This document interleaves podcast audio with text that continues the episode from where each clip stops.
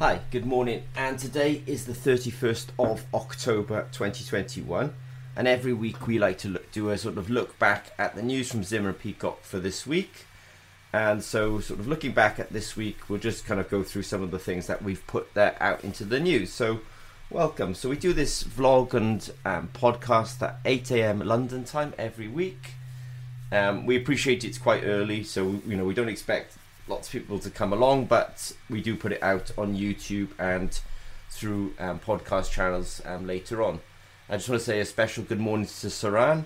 Saran is online with us at the moment. He might even be in India, so he gets the benefit of it being a bit later there. But um, welcome, Saran. So nice to see you this morning. So one of the pieces of news was really just a little sort of video that we put out there this week and we have some very skilled um, electrochemists um, in our Coventry lab. Morning, Ivan. Nice to see you. Um, we have some very skilled electrochemists in our um, Coventry lab, and so just to kind of um, really just show some of the quality of the work that they do.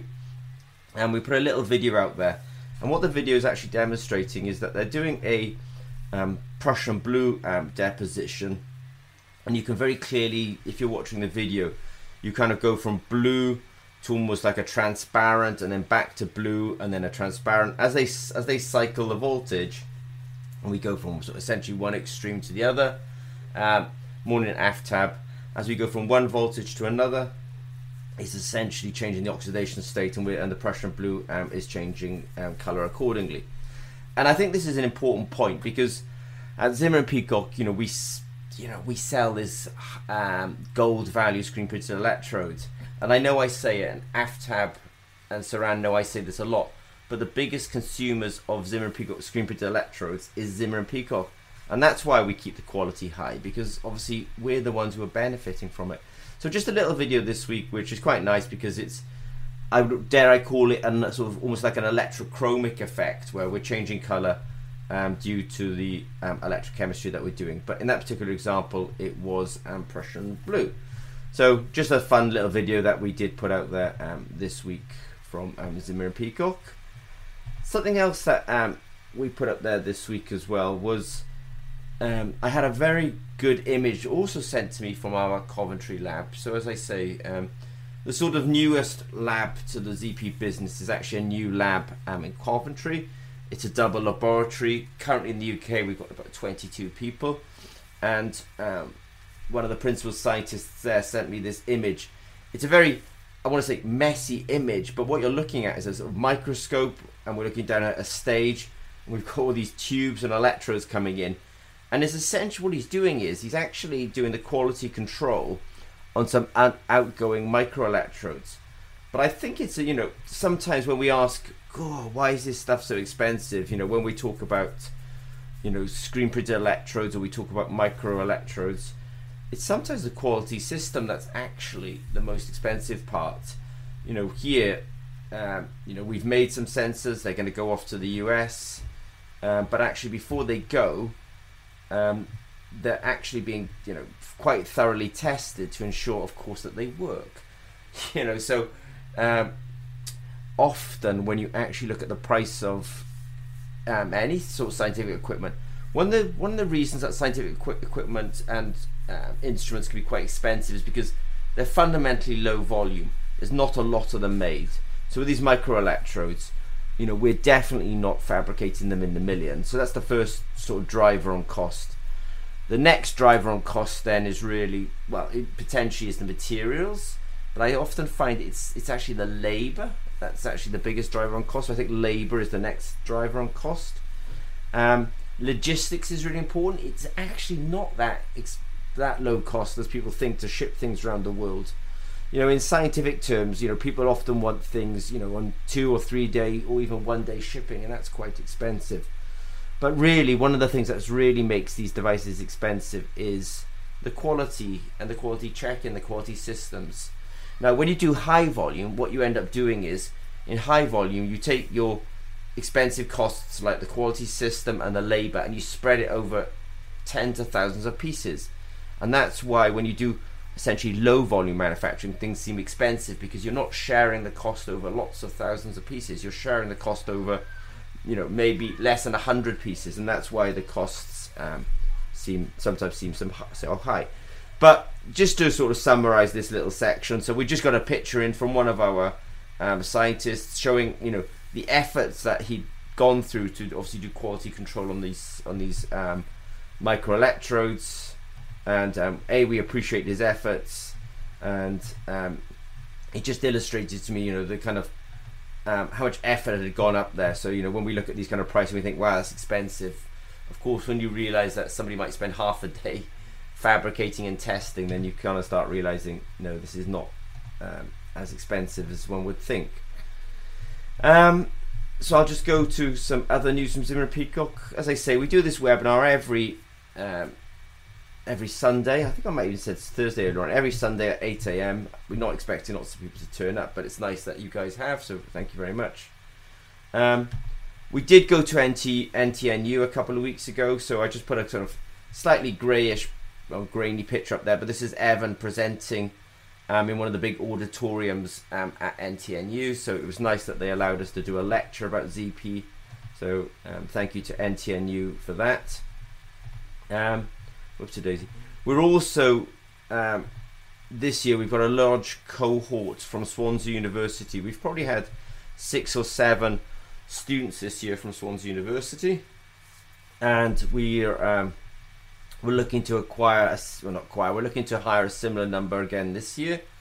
Um, so we put a, we did a special seminar for Swansea University this year, and um, we have a special sort of sign up page um, for people who are coming from Swansea University who want to do a year or summer placement um, with Zimmer and Peacock. And by the way, we're quite open to having internships from around um, the world. Most of the internships we do um, a three month and 12 month um, you know placements. And this we find this a really good way of recruiting people because essentially they're on a sort of you know an extended job interview and that really works out well for us. Um, we did do our ZP developer zone on um, Thursday. So every Thursday at 8 a.m. Um, London time we do a webinar specifically for our ZP developer zone members. And um, we had a nice question coming in this week, and I'll talk about that in a little bit. Just to say, I mean, this is also interesting to people like Saran who are, you know, deaf, you know, who are at ZP. We have our Sensors in Medicine. Um, sorry, we have a conference called Sensors in Medicine, um, and it's online. Um, I'll link to it off the website, but just let to let you know that ZP is talking um, at a panel discussion um, at Sensors in Medicine. So I think this is a paid for conference. So, you know, I'm not suggesting everyone signs up, but just to say that Zimmer Peacock will be talking at a Sensors in Medicine conference um, on about the um, 10th of November. Just FYI for um, everyone. Um, now, this is, I think, is kind of this will be for me. This is super interesting. So, um, it's been a long time coming, but we're um, we're attending and exhibiting at a conference called um, Medica.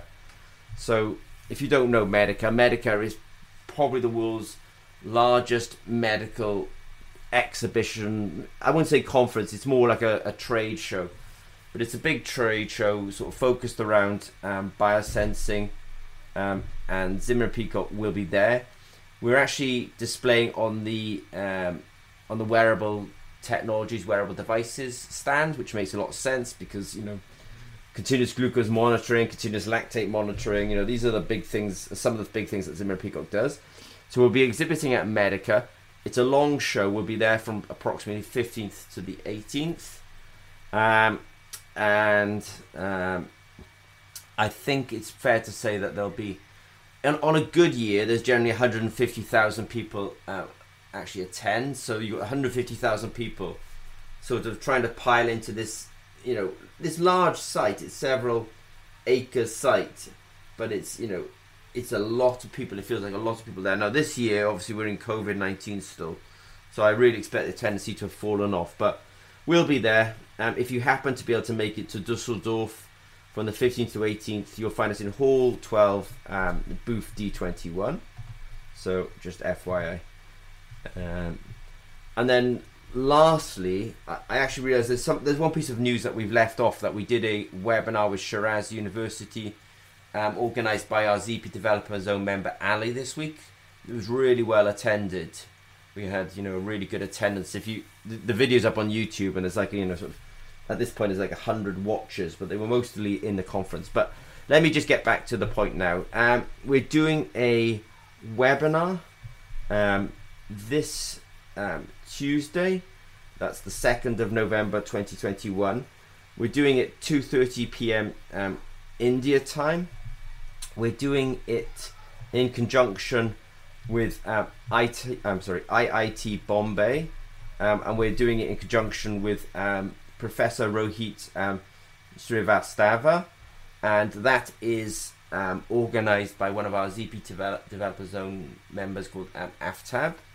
Um, so this is in, in, you know organized for the benefits of ITT Bombay, and of course ZP is glad to be there as well. Um, it's a webinar on um, agricultural biosensors. So I, I think this is particularly interesting agriculture. I feel like this is one of the big sort of uncharted markets or applications for biosensing. So I'm particularly interested in it. I'm particularly interested in the um, collaboration possibilities um, with ZP and with ITT um, Bombay. So that should be an interesting conference. So um, we've got a registration um, button on the website for that. So I think, or I don't think I know that I've essentially been through all the news for this week. So some of the news from this week is we are going to be at Medica pretty soon. It'll be a massive conference. We'll do some videos from Medica. It's you know just to give you a sense of the scale.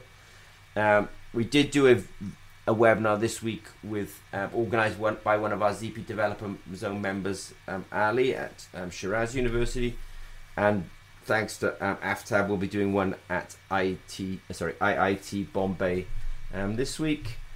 Um, so I think you know it, it's a good reflection that ZP does like um, collaborations, especially with our ZP Developer Zone members. So, yeah, thanks, guys. Um, so, uh, let me just say thank you very much to everyone for um, coming along this week.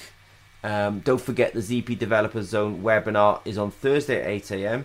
But as you know, every Sunday at 8 a.m. UK time, we like to do this vlog and podcast. So I will sort of sign off, but say thank you, special thank you to Saran and Ivan and Aftab for coming this week. And um, gentlemen, I shall see some of you in work, and I shall see some of you next Thursday at um, 8 a.m. London time for the um, ZP Developer Zone webinar. Okay, thanks very much and take care. Bye bye.